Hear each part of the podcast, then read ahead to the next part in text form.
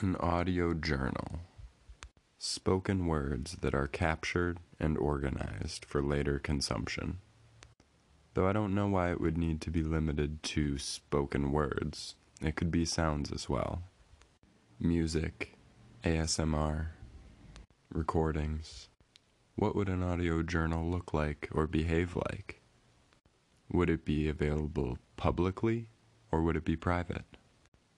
I don't know, but that's what's running through my head right now.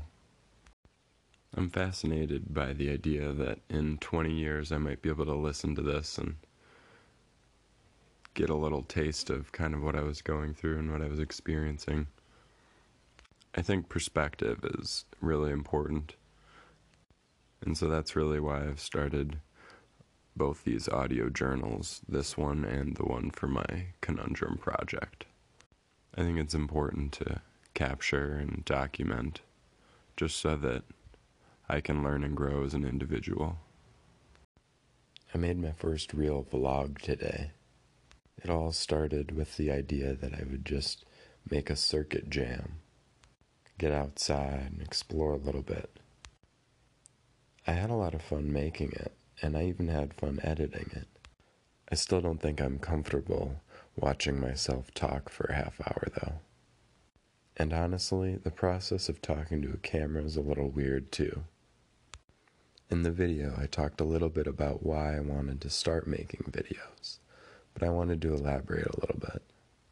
My first video camera was my iPod Touch, which I got in middle school. I thought that camera was the coolest thing, and I totally recorded some videos of me dancing in my bedroom by myself.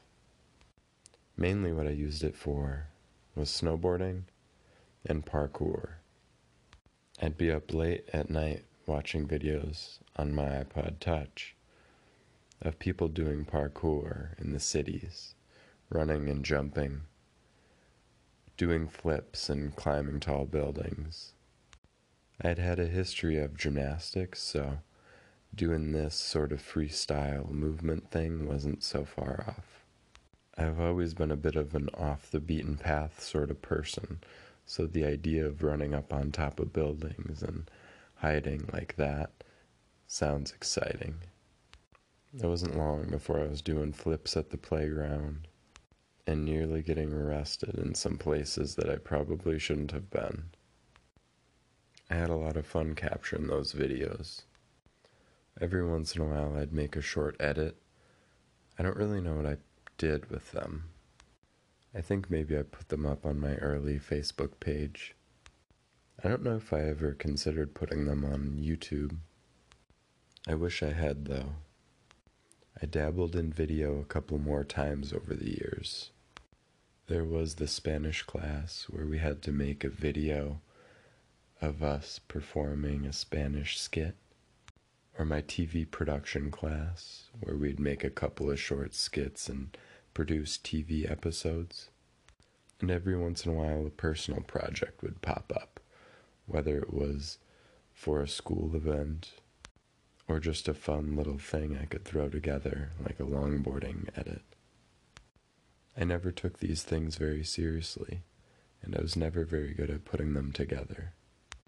But that didn't stop me from trying. I can't tell you how many clips and videos I have somewhere stored or lost forever that are just me trying to muster up the courage to shoot some sort of like a, a vlog or a tutorial or a or a how-to. I feel like since starting my conundrum video project and my personal video project as well as the Triple Falls videos, I'm finally realizing some of that desire I had desire to create video, desire to work with that format and capture ideas and share them. And I guess it's time for an outro. Thanks for listening. I hope you enjoyed it. As always, you can keep up with me and everything I'm doing at willisstout.com.